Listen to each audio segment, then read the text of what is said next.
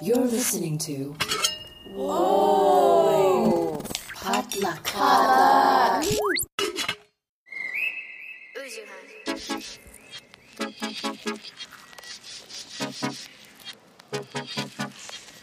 Hey guys, welcome back to First of All, a real unfiltered conversation on career, family, relationships, and culture.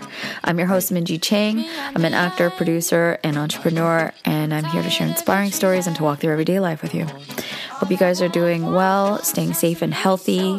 Hope you're getting vaccinated soon, or you already have. I got mine last week, and it's a very big mixed bag of emotions having that milestone um, and feeling marginally safer in this madness because I don't know what day of the panorama that we are in, but it has been one hell of a year. We're still in it. We're hopefully seeing light at the end of the tunnel and moving towards it. But I understand as much as anybody else how um, tiring it's been, how mentally, physically, emotionally exhausting we've all like just been feeling through all of this madness, all the life events, all the tragedies, all of the minor daily annoyances to like from big and small. It's been a lot. So, giving y'all a big, big hug mm, at the very top of the episode because uh, I just I feel you guys, and we've all been going through it, and hopefully we can make the right moves and stay safe. If you have been listening to First of All, you know that I'm a very consistent advocate to wear your mask, social distance, and to be safe.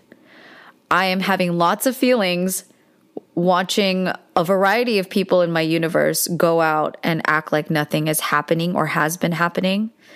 And um, I'm reaching, like, I've not wanted to really vocalize it, but like, it has been bothering me. It has been a lot to to process and to like let roll off my back when I genuinely feel frustrated and angered and triggered that there are people that will not take this or science seriously or other people's safety seriously and somehow feel entitled and whatever like just ridiculous across the board um not to start this off super negative, but I'm just keeping it real. You know what I mean? This is what I, I, have to do. First of all, like, who do you think you are? I'm just, okay, I'm not even gonna go there. But that, that is kind of like a little, um, a little tidbit of like what I've been feeling along the way. You know what I mean? For the last, what, 13 months now. So, if you have access to a vaccine, which everyone's supposed to have very soon, please do it for love of God, love of God, please do it. And stay safe around each other still because it doesn't mean that we won't get it in their variants and all that stuff. And please stay educated on top of that um, because I don't want people to suffer unnecessarily. And if we become, you know, catalysts for other folks to get sick and we, you know, expose our vulnerable loved ones to it, like it's all, it's all ripple effect. You know what I'm saying? Like our sanity hangs in the balance. So let's do each other and ourselves a solid and just stay safe for the love of God. We're at the like home stretch, I feel like. And the home stretch, if anybody works out, if you're like your last rep or your last superset or whatever, if you're into this kind of thing, the last mile and the last like little bit feels the freaking hardest. And it's like, that's the time. It's like how I mentally condition myself, you guys. So that's the time to not take your eye off the ball. You know, you cannot, that's not the point to get lazy. And that takes a lot of mental fortitude and like just determination and sheer willpower. This is like when you're on the hero's journey and they're like right at the crisis point. You just wonder, like, are they going to make it? Are they going to crack? Is this going to be where it all goes to hell and everything falls apart? And that's the tension of like when you're watching a good movie or film or TV show you have to reach that crisis point. I feel like we're just, you know, this is not the time to get lazy. And I I know the feeling because I'm tempted as as anybody else. But don't, just don't do it. Okay? I believe in you. I love you and I believe in you. Anyway, if you haven't noticed, this is another solo episode. So if you guys didn't get enough of me like processing all my feelings and venting a lot, um, creating a space, which was the intention of that episode in the last one, you know, here I am again. Um, we will have guests very soon. People have just been taking their space, and I wanted to be respectful. Um, and people had their schedules change and all that stuff, but I wanted to continue to process and share some things with you guys, but also continue to make space and amplify the things that are going on um, regarding the anti Asian violence, the anti racist movement that's been going on for a very long time, but in, especially intensely in the last year. And we're now like, you know, having the, the trial of Derek Chauvin for George, George Floyd's murder. Like there's a lot of things happening at this particular moment in time that this is me like not taking the foot off my gas pedal so that we can continue to expand and grow and learn and hopefully be better because that's what needs to happen right now, in my personal opinion. Um, so last episode, as I mentioned, was a lot of me like processing what happened with the anti-Asian violence, what's been going on in the aftermath of the Georgia, the Atlanta, Georgia shooting of the six Asian women that were murdered, um, and there's been a continuation of that and there's been a lot of processing of a lot of feelings. There have been protests and rallies. There's been a lot of um, calls to action social media amplification different allies coming to the forefront. Um, a lot of potential allies speaking out against it. And it's been a very, very fascinating time. People have taken their space to kind of grieve through a lot. And it has been very, very real. It has been extremely exhausting and in a lot of ways necessary, I think, to bring us to this next part of the journey, which is figuring out how to implement action and how to keep this fight alive to to a sustainable degree because this fight is not over and realistically speaking, this is not me advocating for this, but this is just being very realistic that it's not going to end anytime particularly soon. That there there's a lot that's being revealed, like a veil that's being lifted about the true nature about a lot of different people's feelings.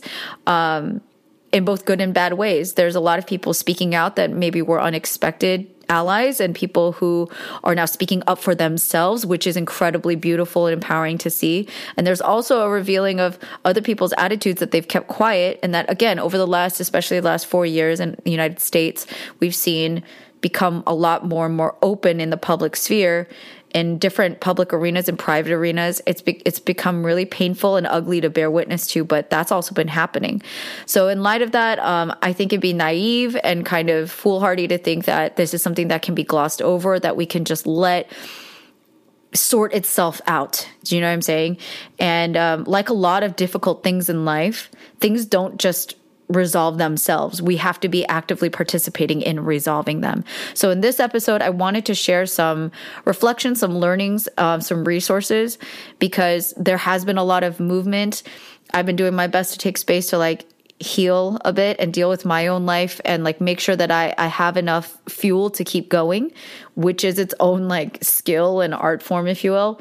But um yeah, I mean, the, the title of this episode is Enough is Enough. And it's been enough, you know, for a very long time. But I think we've reached yet another tipping point in, in dealing with racism, in dealing with some very real things that need as many people at the forefront to fight because we can no longer stay on the sidelines, be silent, be bystanders. And um, if anybody's been keeping up with all the different social media content that's being shared, and a lot of it has been really painful and triggering to watch people being brutalized, there have been a lot of bystanders who who do stand by and do nothing. And that has been an extra salt on the wound, another like just another wound in and of itself, another attack, I think another assault on all of our very fragile feelings of like hopefulness and hopelessness. And so all things considered, you know we cannot just sit by and and let a few do the work for all. And we cannot um, sit on our high horses. We cannot afford to think that we're just so privileged to like not do anything. This is not this is not where it's at. This is not what it's about. Um, i've been a long time advocate that there are leaders in every single one of us. Each one of us is the main character in every single one of our own lives. We are the main character, we're the protagonist, and we're the leader of and the captain of our own ship, if you will. So if you're letting other people and like going into kind of a victim mindset, the whole world and all the circumstances are happening to you. I personally don't subscribe to that. And I've been taught through and through in my own life circumstances and watching other people that I really admire and respect how they so gracefully and strategically and um, resiliently deal with their own obstacles and their, their, challenges. Like I'm constantly inspired by others too, because they take their lives and their actions, their choices, um, their power as a as a per, as a person, their agency, very seriously. And it's just I, I always need that reminder. So hopefully, this can be a reminder to you that you are the protagonist, you are the captain of your ship, you are not a victim. There are heinous, horrible things happening around us. Yes, I'm not denying that. But we can figure out a way to respond in a way to alleviate the pain, to eliminate the pain for others, for ourselves, to keep our families safe. Okay. And that's what's required right now of all of us. Now, there are things that need to change. And there are people that are working to change that. I want to give some specific examples um, of how to do that because I've continuously been learning throughout my career, um, throughout my work, advocating for Asian American presence in media in Hollywood. And just kind of unpacking all the complexity and how to actually shift that. Because what we're talking about right now is shifting norms, right? We have normalized Asian Americans being the butt of a lot of jokes, being scapegoated, about being treated as these subservient, submissive, you know, castrated or overly sexualized and fetishized objects. You know, we have not been human in a lot of people's eyes. We have been easily just like, demonized or dehumanized or laughable and humiliated and bullied in a lot of ways. that pain is very freaking real. Any person that's like grown up Asian America in this country and a lot of Asians, the Asian diaspora around the world where they are growing up outside of Asia have felt a lot of that pain. It is very, very real. It is visceral. There are a lot of people who have coped with it by suppressing it, by keeping quiet, keeping our heads down, powering through it. But that pain has not not gone anywhere. It has remained a lot inside of us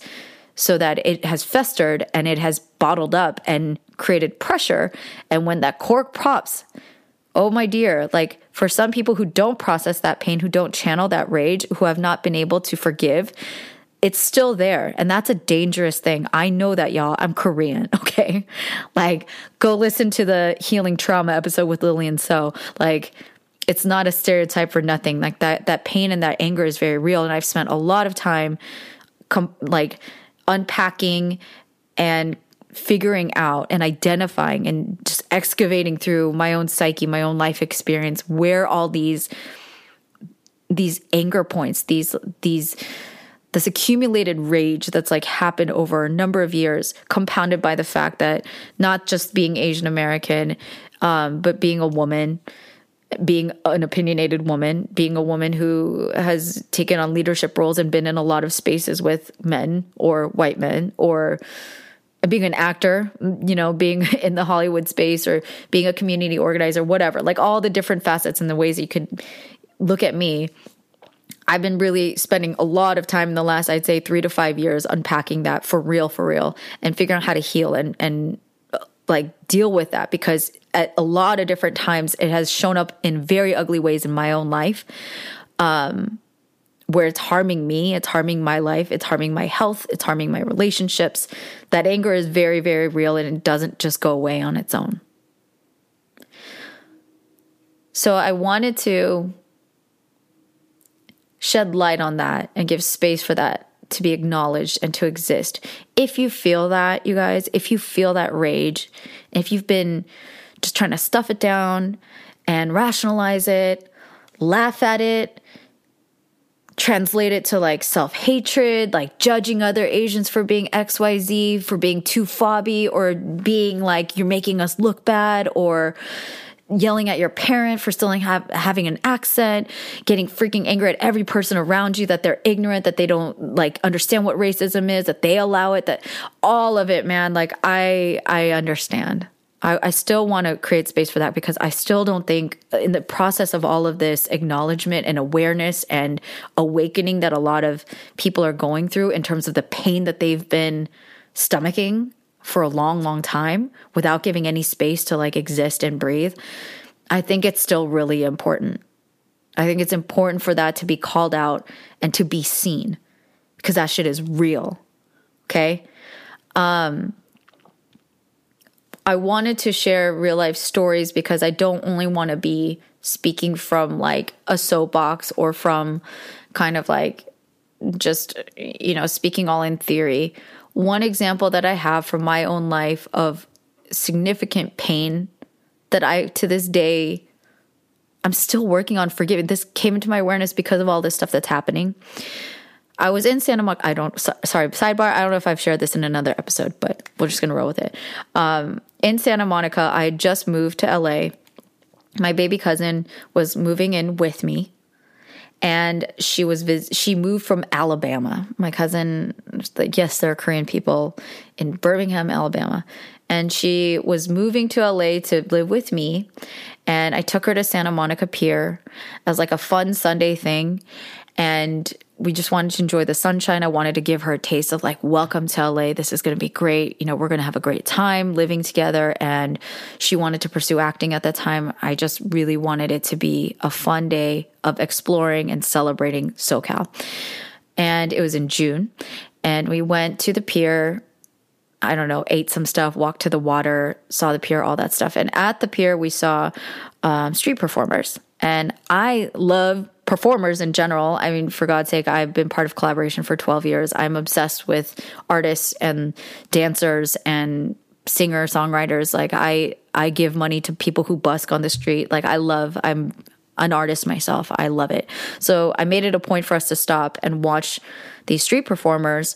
And there are three black men, and I believe two they looked like Latino men, like Hispanic men. And the five of them were amazing. They're super athletic. They're doing all these tricks and doing flips and like dancing. It was really, really lively. And to me, it was like a celebration of like, yo, do they have this in Alabama? Like kind of vibe. And so I was really happy to share that with my cousin. Now they transitioned out of like doing a, a, choreographed bit where they were doing stunts and jumping over each other and all that. It was really, really cool. And I enjoyed it. Um, it made me really happy that I was in LA and I felt like I was aligned and everything was good. And I made all the right life choices because these are my people and this is where I need to be. And then um, after they completed that bit, they transitioned to like engaging the audience. And I remember that. Um, there were two different bits that made me severely uncomfortable and it really sucked because like literally moments before I was having the time of my life and I feeling like I'd just made all the good choices and stars were aligning and all this stuff. One choice was a dance choreo thing where they were um you know teaching various volunteers from the crowd how to dance. And one of the women you know, they were turning on different music because they have this whole bit, right? And they know what they're going to do. And so there's this really awesome music uh, from just different pop stars, from Michael Jackson, from Beyonce. And I remember they turned on the Beyonce for the young lady who volunteered, and she was a really good sport. And then they're just, at the end of the day, making it degrading. You know, they're just making her like shake her ass in a not so, it was just, it's the way, right? I have nothing against people who enjoy their sexuality. I'm a huge fan of a lot of very provocative artists because I it liberates me and like feeling good in my sexuality. Like I I don't not appreciate that. I'm not some sort of ultra conservative prude about that. Um, I think sexiness and sex is wonderful, but it was the way that it was framed and the way that they were like it felt like in this bit, you know, she didn't know that she was getting up to volunteer to like shake her boobs in front of everybody. It was just it was it was lame. And it was very again another little ding like little anger point for me. I was like, why'd you have to like go and do that, man? Like it could have just been a fun thing. Y'all are great dancers. Like it could have just been fun, but you had to make it sleazy, you know? So that was that was a, a sucky thing for me and I was just talking smack to my cousin and telling her like I was not happy about that. I was like, oh, it's so gross. And she's she's an amazing young feminist and she's like, oh, that's so disgusting. She's also beautiful. She knows what it's like for people to harass her. And we both know what it feels like to have people be gross to us simply just because we are female. So that was not fun. And then they transitioned into the next volunteer, which was an Asian man. He was an older, I, he looked like a Chinese tourist. Um, sweet, sweet, adorable, like dad guy wearing, he was literally wearing a fanny pack. He had taken his hat off, you know, the thing with the string underneath your chin. Like he had that hat that he took off and he was holding. He was wearing the dad shoes that are super trendy now, but um, just so sweet and super enthusiastic. I think he was having the time of his life. And then during the bit, you know, they had like singled out each volunteer and done a whole segment with them. And then when it came to this Asian dad guy, you know, they they you know directed to each other like you know hit the next track, and then of course it was kung fu fighting.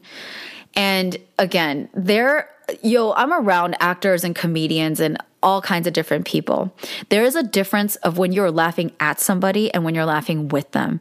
This, this, this Asian Amer- this Asian dad guy, I'm assuming he's a dad. He might not be a dad. This Asian man who looked like a dad, um, many dads that I know, was being a really good sport. You know, he volunteered so enthusiastically to be part of the bit, and they turned on kung fu fighting, and they started doing all these like really exaggerated kung fu sounds. They were doing the bowing. They were doing like the oh, like very Bruce Lee. This thing is like I know how many people idolize and revere Bruce Lee, but it comes off. There's a way to do it that is honoring and like emulating. And there's a difference between that and just making fun of it and literally making a, a ridiculous spectacle of it. And I felt so angry and so defensive of this this dad guy, this man. And my face, like the blood inside my body was like boiling. And he was being such a good sport guys. Like he was playing along with them. He bowed back at them. They were like being weird and like dancing around him and like taking the microphone and being like, You understand me? You understand me? Like it was. I can imagine if I walked up to them and confronted them, they would have like trolled me and told me that I'm being hella sensitive. But I'm sorry, I've just been in this is one of many situations. Like I know when someone's getting made fun of, and I don't like when anybody gets bullied, period. Anybody. Just because they're Asian, I don't care. Anybody. You're being an asshole to somebody, I can't stand it. It's horrible. Especially in public in an arena where someone's trying to be your friend and try to participate in something for fun to make your segment that much more appealing and to celebrate it because they're probably visiting from somewhere else. Or maybe they're just like from LA, I don't know, and just having a nice day. And it was a really it made my stomach come up in knots. My blood was boiling. My head hurt. Like I was seeing spots. I was so mad. And they just it kept going and the the guy kept participating cuz he wasn't going to cave and I didn't know if it was I don't think he was like foolish. I don't think he was just like oblivious to the fact that they're like making fun of him or being offensive, but he was being a very good sport. But I was pissed and I looked around the crowd and there's it's LA, you guys. There's tons of Asian people in that crowd, you know. It and I got to a point where uh, I just said out loud, I was like, "What the fuck is this?" I just said it because I was so mad, and people got uncomfortable because there were people that were laughing along with it. And I could tell there were people that were laughing uncomfortably, but they were laughing. And they looked at me and some people looked very like commiserating at me. They they knew like it was not right. But they laughed and they kind of brushed it off. And I looked at the other Asian people. I remember their looks, the looks on their faces because they were so angry and I could see my anger mirrored in them so clearly. And they weren't saying anything. They were just quiet and they were like simmering, they're boiling inside of their own bodies and in their minds, the same way I was.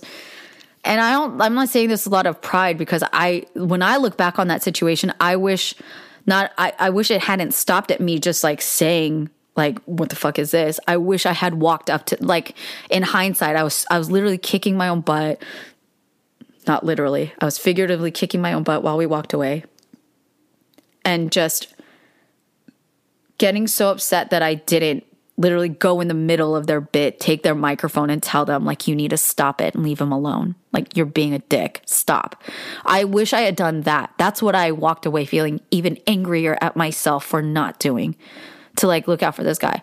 But I was scared that I was going to be a drama queen. I didn't want to cause a scene, yada, yada, yada. I had a lot of feelings and thoughts and then anger towards these people that were like also not participating and like, why aren't you guys like call this shit out? Like, why am I the only one saying anything?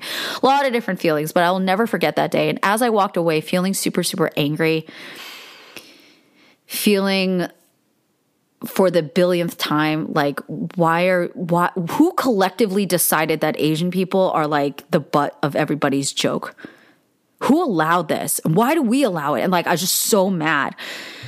while I walked away and also feeling so embarrassed and like pissed that it ruined this day that was supposed to be a celebration of the diversity and of the color and of the amazingness that is LA versus like her quaint little town in Alabama to my cousin who was walking beside me. I my mood completely changed. Understandably, I I had no like hype left in me. I was not happy. I was not joyful. I was just pissed off. And I walked away churning over like 10 million thoughts in my head. And it was when we were walking away, I realized the cherry on top that it was Father's Day. So it was Father's Day in June. And I remember I talked to my dad earlier that morning.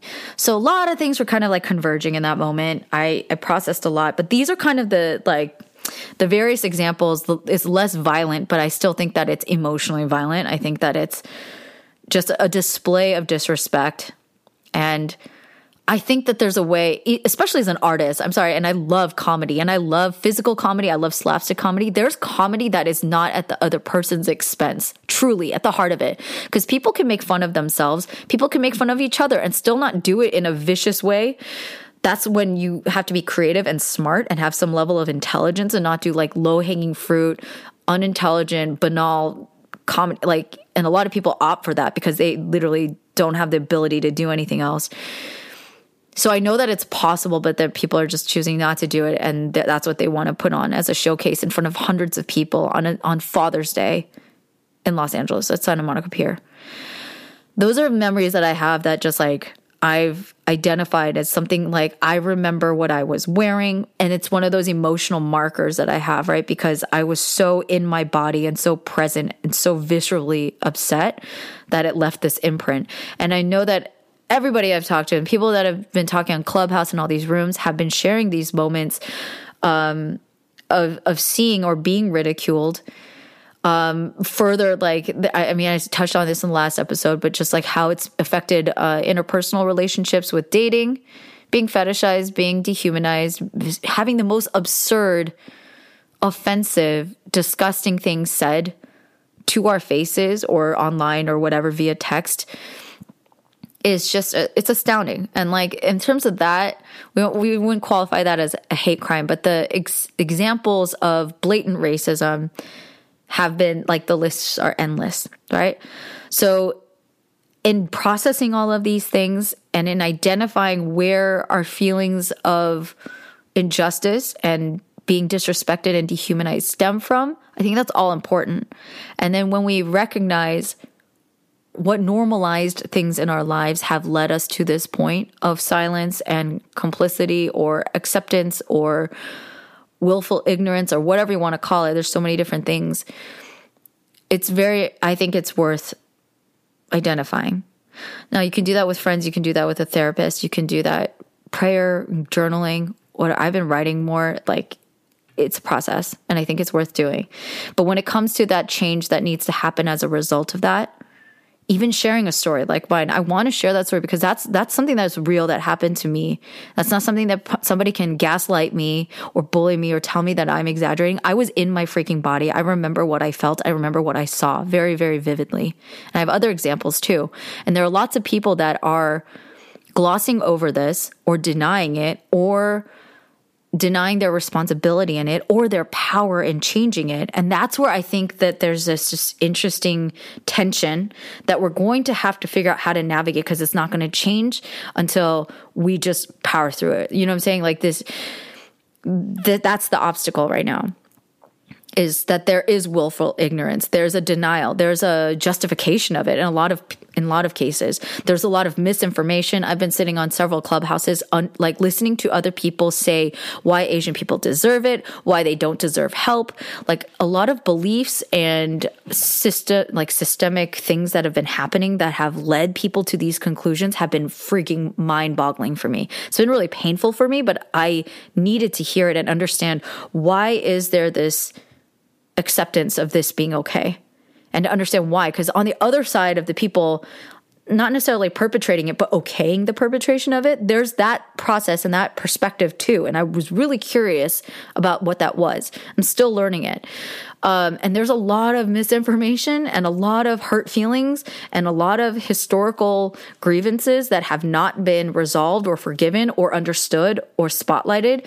And I started to allude that in the last episode about just history, about understanding the different mechanisms at play of how we got to where we are. And that comes down to policies of like the Chinese Exclusion Act, about the Page Act is something else that I learned about the um, villainization of Chinese women, that they were all prostitutes. Like this comes so far back, and how that has filtered down over time to influence like the dehumanization of Asian people, Asian Americans, how there have been other things that have dehumanized black people, Latino people, LGBTQ, like this, this how, you know, the power, the power, the powers that be, the narratives they make, the rules they make, the systems they create to keep others down. And this is not a, a theory. This is, these are codified into law, and I'm still learning them.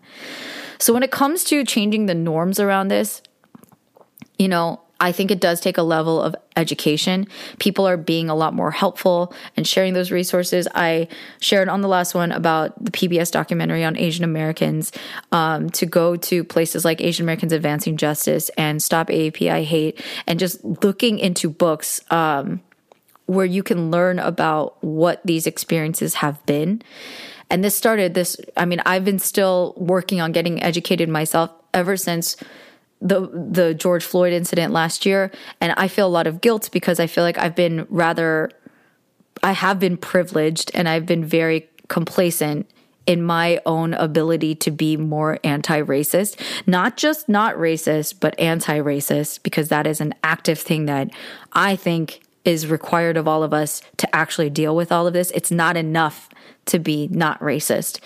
By being not racist you are allowing racist systems that still exist and racist beliefs to keep proliferating because we have to check that.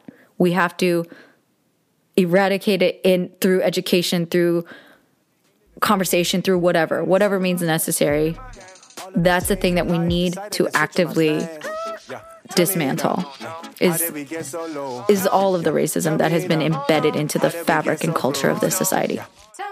Oh, How could they be so rude? Swear I'ma lose my cool. I won't be made as a fool now. Me and Mia, Mia. Mia, Mia. I'm tired of retreating. Don't retreat it. All that womp, womp, womp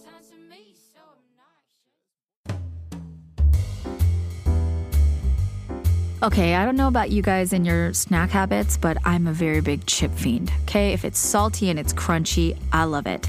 And there's something about Asian chips and Asian snacks that just hits home in a completely different way. And I'm very excited because Irvin salted chips are now available in the United States. I first had Irvin's, I think about four years ago when my friend gave me a salmon skin chip now, when I saw the bag, I was like, oh my God, that is hella Asian.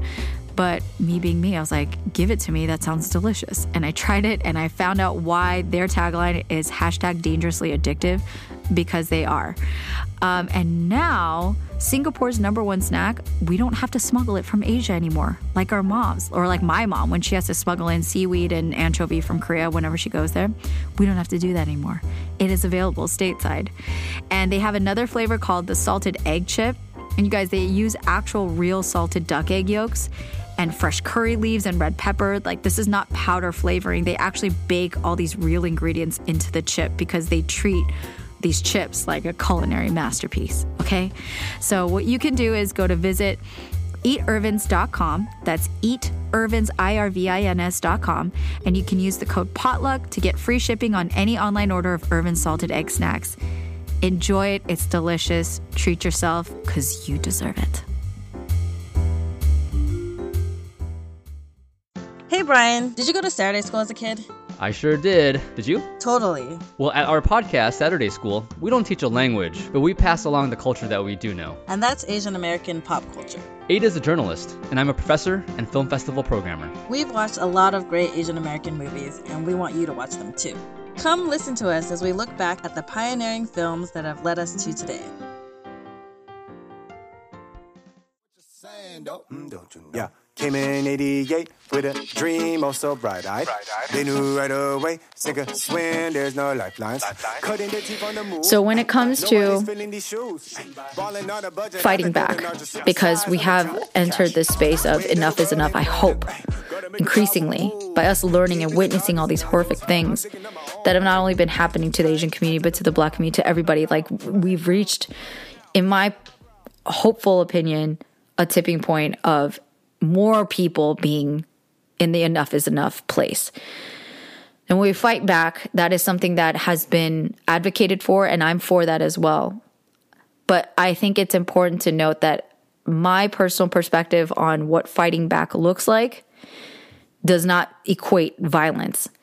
And to be ultra, ultra clear, me being pro Asian American does not make me anti black or anti Latino or anti anybody else, anti indigenous people. Because people have been hearing these cries for help and the, this advoc- advocacy for like self for our community and then twisting it, in my opinion, turning it into something that it's not because me saying that I want to keep my community safe does not mean that I want to endanger others. Like, where do you get that? That's not at all what was said. That's not what at all is being asserted. That's not at all what's being advocated. I just think it's absurd for somebody to extrapolate that from Stop Asian Hate. Stop Asian Hate doesn't mean hate other people. Do you know what I'm saying? People can be anti Asian, like against anti Asian violence, and they can also be for Black Lives Mattering they are not mutually exclu- exclusive.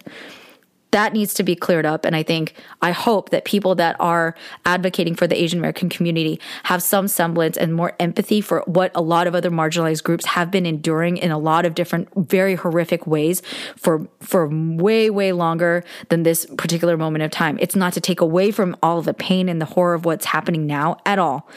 It's a point of recognition because I think all of these things are necessary for us to understand what's at stake if we don't move, if we don't act. Okay. So there's a lot of people that want to kind of go back into the shadows, want to continue acting like nothing's happening, hoping that everybody just becomes nicer and automatically becomes more respectful. It's not going to work that way the examples that are coming into play that I've been learning through friends like my friend Ada Tseng, who is an incredible writer. She is a podcast host for Saturday School. She works for the LA Times. Um, from friends that are working in the corporate world, from my friend David Choi, who shared a really wonderful video on his Instagram about how we can fight back, is finding the thing that we have power and leverage to utilize to make change.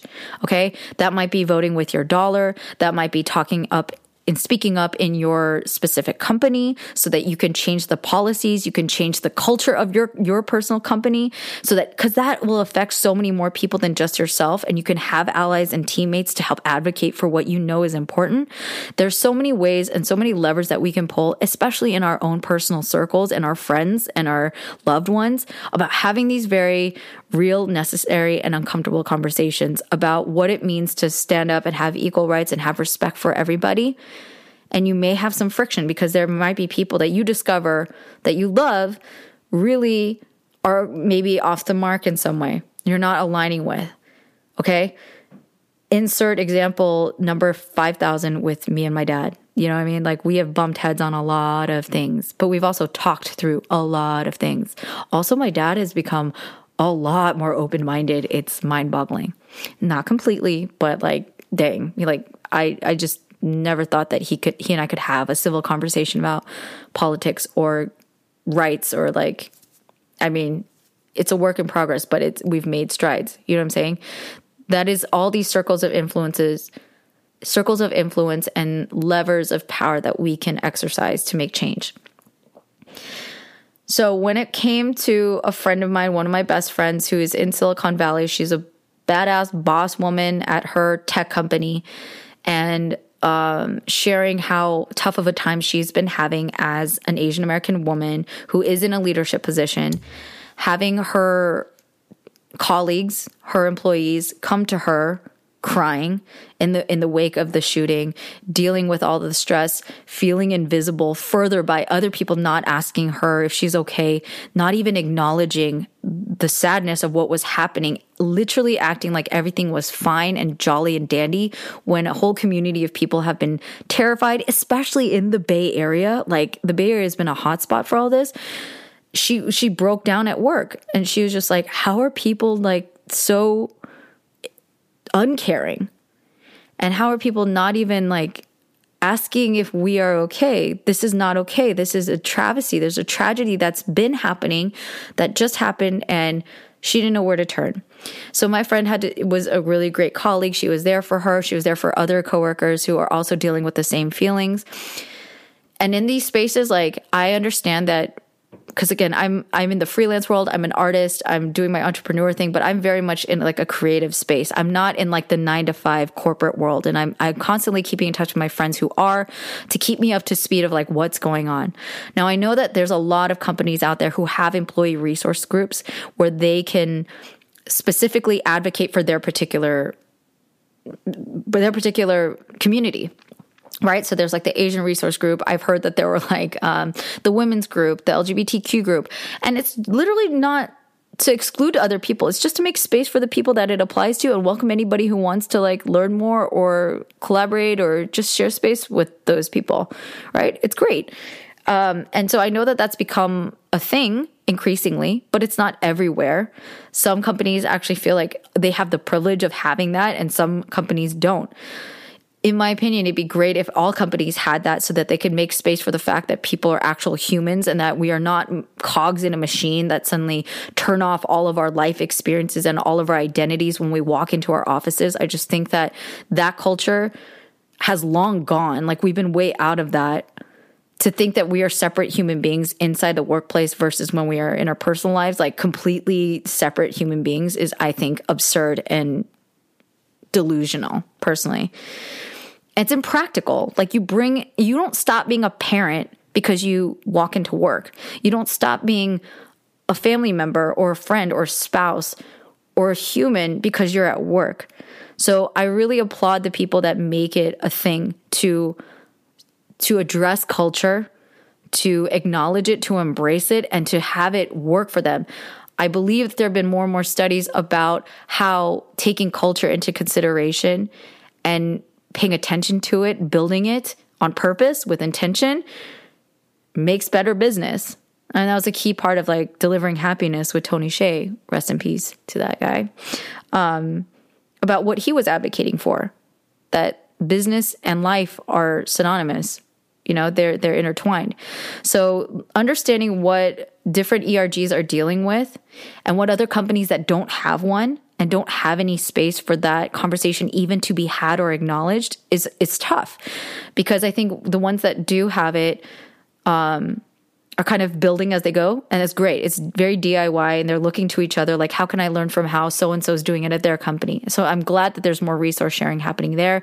So i really encourage people if you're in that space and if that's something that you want to start i think that's a very tangible way to start making change for yourself and for your colleagues and for your coworkers, for everybody to kind of get a basic understanding and awareness of what is what is happening in all these respective communities and show up like in even in that small way to like, I don't know, a happy hour or just a, a monthly meeting to understand that this is happening and to consider it, to care about it. You know what I'm saying? And that happens in your direct space the most. So I just wanted to pay, uh, call attention because Asian Boss Girls shared a really great resource on their Instagram page. So I really encourage you. I'll share it again on my page with and give them credit. But they shared a really amazing resource um, about what is it called? Let me find it. The Corporate Action Guide, and um, it's giving you a, a very basic guide, um, still really helpful on how to reach out to your HR, to your leadership, or to your diversity, equity, and inclusion group. Again, if you have a company that has one of those, and how to um, spread the word, how to take up space, and how to advocate for issues around the Asian community, uh, around whatever community you feel like you want to advocate for, to demand it. Make it known. You know, you're the one making money for these people. You are the one that's showing up today and tomorrow and 40 hour plus a week to like give them your time and energy you matter. So I just want to put that out there that if you don't have it, there are other people who are doing it. So please look it up. Again, employee resource groups. Um, DEI is a term that a lot of people use diversity, equity, inclusion. That is a, a consistently growing uh, department in a lot of companies.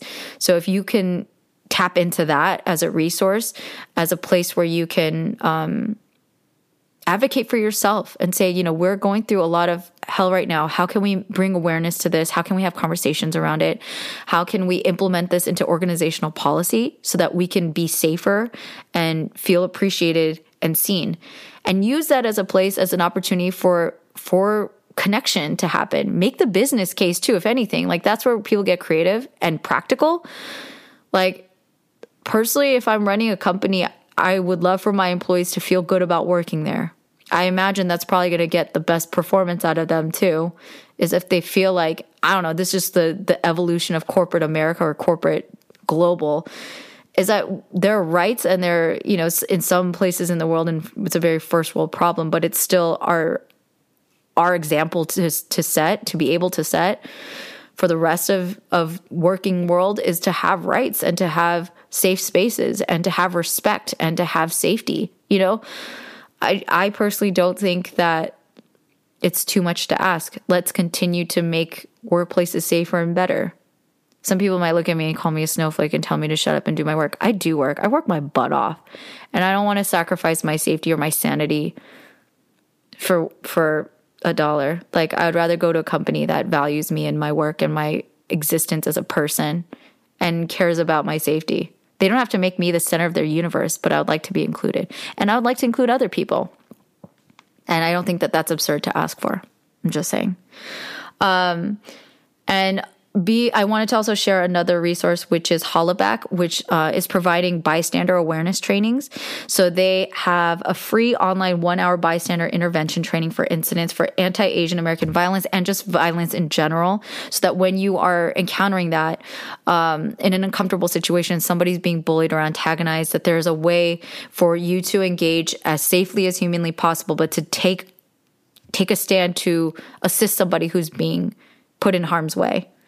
Um, so, very briefly, the five D's that I've learned just right off the bat is distract, delegate, document, and delay and direct. Those are the five D's um, for bystander intervention.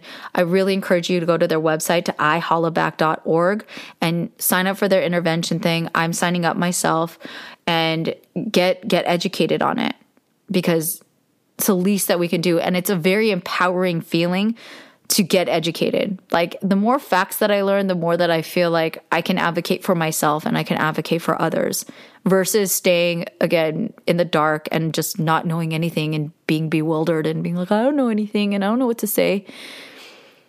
Depending on what your particular forum is and what platform you're comfortable speaking out on, there's a space in which you can make a change, is what I'm saying. So I encourage you to do that. Um, I want to also do a shout out and thank you to my friend Sean Miura and to my friends at CAPE, the Coalition for Asian Pacifics and Entertainment. They led a, a leadership powwow that was really, really helpful for people who are organizing, who are putting together, you know, gatherings and events so that they can bring awareness or advocacy or healing to the Asian American community or to any community that needs that that support and that help.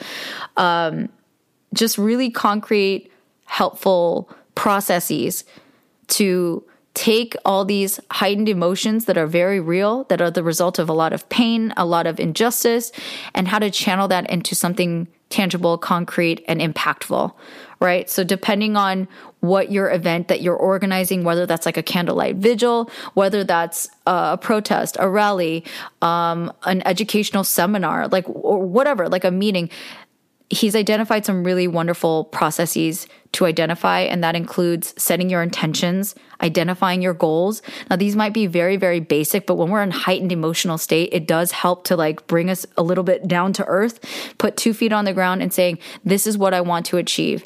Now, I said this before and I'll say it again.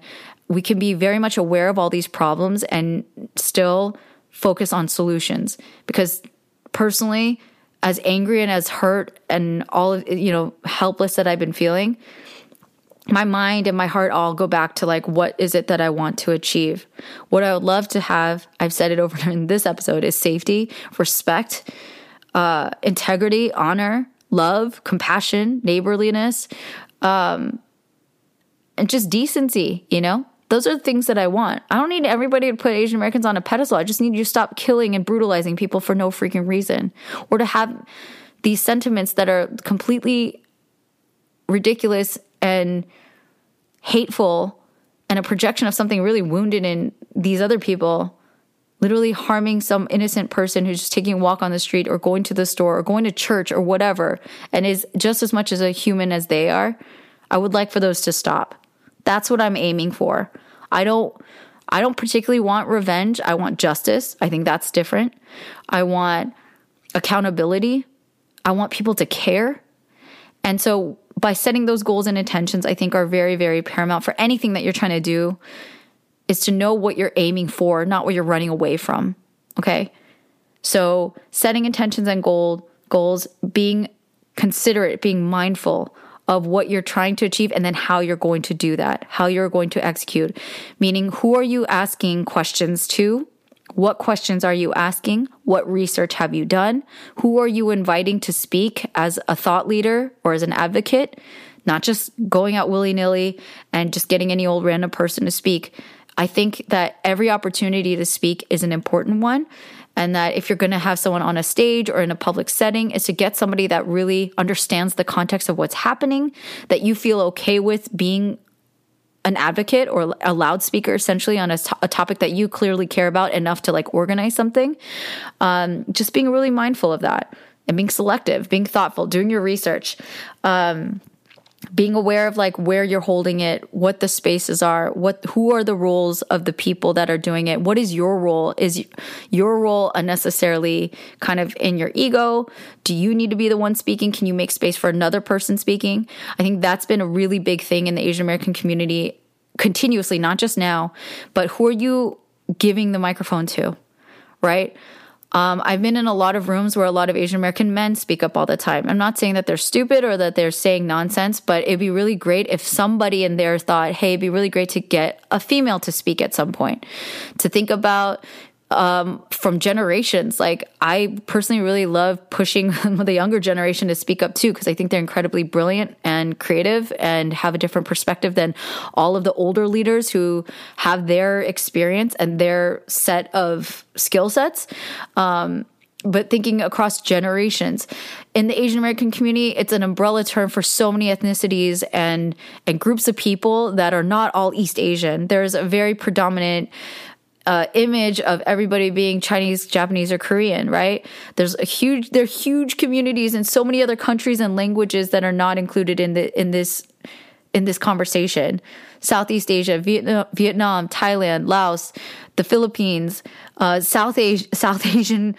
Oh my gosh, like that's its own like very layered conversation. But South Asians are very often left out of that conversation when we talking about Asian America, right? So being thoughtful of that, being aware, so that's not just super reactive, that you want to have the most grounded, impactful delivery of what it is that you're trying to achieve. Because all those opportunities, I mean, it'd be great not to waste them, right? Um, and to at the end of the day, besides being intentional and being constructive is being humble and being aware that we're all learning a lot.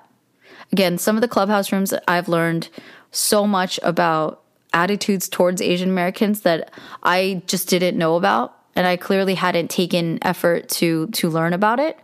So it was very it was very tough to hear, I'm not going to lie, because it it comes from people that I never looked at as like the enemy, but they looked at me as theirs it sucks. It sucked really hard to hear that. And there are times where I felt super defensive and and misunderstood. I felt just like salty and bitter, but I needed to listen. I needed to listen. And it was um you know another community space and we have to have some very honest conversations around that. And I'm really fortunate. There's a friend of mine who reached out to have a conversation between uh, me and him about the relationship between the Black and Asian community, uh, how that's played out culturally, politically, all of that stuff. And I have very limited understanding, but I'm very grateful that he reached out and, and was so supportive in, in the wake of like me going through a lot of grief and pain. And hopefully, these are the other conversations. I know that I'm not the only one having this. There's so many others that are like really encouraging me. And some, even though there's some of them are just really painful and ugly to hear because they're not, there are a lot of people that are not pulling punches, you know, like they're gonna, they will speak their mind and speak their truth. And it's really hard. But that's what gives me a lot of encouragement that people are being brave enough to say those things. And yeah, some of them might exit the clubhouse room or whatever, or I don't know what's happening going on in private too, but they might walk away from that angry, but they'll think about it and they'll hopefully come around and learn and we'll have to be pushed to be more compassionate to ourselves, to others, and empathize. So there's a lot of these things happening, and um, I just wanted to encourage people in your way to your to the best of your abilities please take action because this is not going to resolve itself. You don't have to become the next Yuri Kochiyama. If you don't know her, she badass. She's awesome. Um, not everyone is her. Not everyone's going to be on a loudspeaker. Not everyone's going to be on TV or in a public arena. But there are things that we can do to make very substantial change. And if at the end of the day, we are working to dismantle some very problematic and dangerous norms that pertain to our specific community. And we belong to so many because we are very multifaceted people. It takes people to be brave and it takes people to have courage, to be intentional, to be aware of their obstacles, and to know why they can and why they need to do it so that they can deal with those obstacles. You know what I mean? That's the way I look at it. Suddenly knowing why you want to do something doesn't make it easier. A lot of times it just makes it, in my opinion, more achievable because the why triumphs over all the things standing in your way. So you do you. I am cheering you on. I believe in you. I truly believe in people's ability to love themselves and love one another well when it comes to protecting our families and our loved ones, our friends, whew, it's like it's absolutely incredible what we're capable of doing and what we will what we will and what we can endure for that. We are very powerful people. And just cuz you are or are not an influencer or celebrity or whatever, I just like I'm really happy that we are moving out of a celebrity obsessed culture. It's really nice because I used to be that chick. I was like on Perez Hilton every single day, pretty much wanting to know what Britney and whatever. Like, I still want to know how Britney's doing. Hashtag free Britney. But it's like, I'm way more interested in regular people like you and me. We are all human beings, we are all vulnerable. and we are all very capable of doing things that surprise us, that strengthen us, that help one another and help ourselves. So go do it. Okay? Please. This is me asking for help. This is what we got to do, guys. Like, all of us got to be better at asking for help. I've been so bad, but this is me asking for help. Please, please help. Did I ask for help in the last one? I don't remember. Literally, my my memory. Whew. I'm fortunate to get up each day and, and function. It is it is a miracle. But that's uh, my request. This is my plea out to my listeners, to my supporters. I love you guys so much.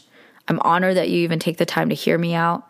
And I want to be an amplifier for other people people that are my friends, people that are leaders that I respect and look up to, who are not naive. They are fully aware of what is at stake. They are fully aware of how challenging it is, and yet they get up and they do it anyway. That is true leadership to me. That is truly inspiring to me. The very least that I can do is use whatever platform that I have, which is one of them being this podcast, is to share their work and to encourage it because I want to help them and I want to help you guys. That's the thing that I think is so fascinating about when I think of the multitude of people out there, how many human beings exist on a just in like my little block, right? Like how many human beings live in all these buildings? It's mind boggling. Like I was doing this on a business exercise of like, okay, if all these people are using electricity, if all of them are using toothpaste, if all these people are using like mascara or whatever it is, like some Uh, ubiquitous thing that everyone's using. I was like, that's a lot of freaking toothpaste. You know what I mean? Like that's just in this little small space alone. There's there's a lot of humanity out there.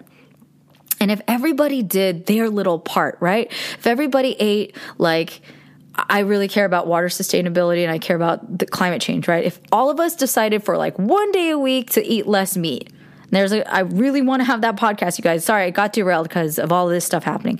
But I want to talk about climate change. And I was like, what are the little things that everybody can do that's doable and it's not going to kill you? It's not going to like strain you too much, but that you can tangibly achieve one day at a time, not even like every day 365 or just like that 1% difference you can do every single day.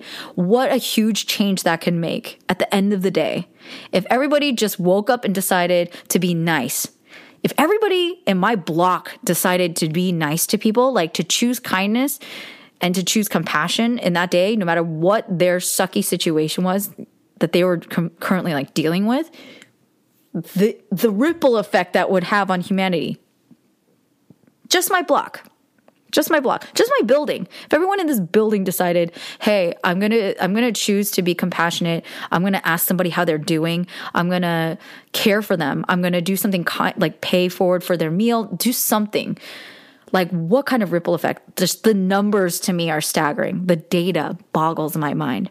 So do not discount yourself out of that. Your actions matter. They make an effect the listens that you give to my podcast matter, the views that you give to somebody's Instagram or YouTube, the streams, like where you vote with your dollar, like let's be conscious of that. I'm seriously, truly sick. I'm just saying, as like a freelancer, how much I have to like deal with taxes. Oh, that's like a whole other thing. Taxes and trying to get loans and blah, blah, blah and watching my tax dollars be spent the way that they are, like when that finally clicked in my brain of like, oh, this is where tax money goes. oh, it has been a whole other like mental health exercise trying to like wrap my head around that and not explode or implode or whatever it is because oh my god, for real. You know, let's let's take ownership of that. I'm literally if you get my drink order wrong, I'm going to send it back. I will let you know. This is like my tax money. Do not do not misuse my hard I work my butt off for that money. And so do you. You know, we matter. We matter in this space. Okay? We are service providers, we are friends, we are teachers, we are Uber and Lyft drivers, we are technicians we're every we are we are humans we're part of this we, we belong. Whoever you are whatever community you belong to you belong you matter you participate. So respect that in other people too. Let them live and then like protect yourself because you deserve that okay? Um and I want to, I'm not advocating for violence because I just want to be really clear. Because when people say we need to fight back, I don't know if if I need to defend myself. Sidebar: There was a really scary incident I had with a homeless person right outside my building that scared the crap out of me because I legit thought they were going to stab me with a pencil. Um, it's scary times, so let's look out for each other and ourselves. Um, I would have defended myself. I'm not saying don't defend yourself, but I'm saying go out and you know, be out for blood kind of thing. I'm not for that. But anyway, thank you for listening to this episode. I love you guys. Thank you to Marvin Ewing, my audio engineer and producer. Thank you to Juliana for helping me keep, first of all, afloat. Thank you to my Patreon patrons. If you enjoy this podcast, if you think somebody else can benefit from listening to it, please feel free to share with a friend. Um, you can find, first of all, on Apple Podcasts, Spotify, Google Play, Stitcher, Radio Public, everywhere else that you find podcasts. I'm a proud member of the Potluck Podcast Collective. So feel free to um, email me at firstofallpod at gmail.com. You can go to firstofallpod.com and contact me and support me if you'd like. I very, very gratefully receive um, your support.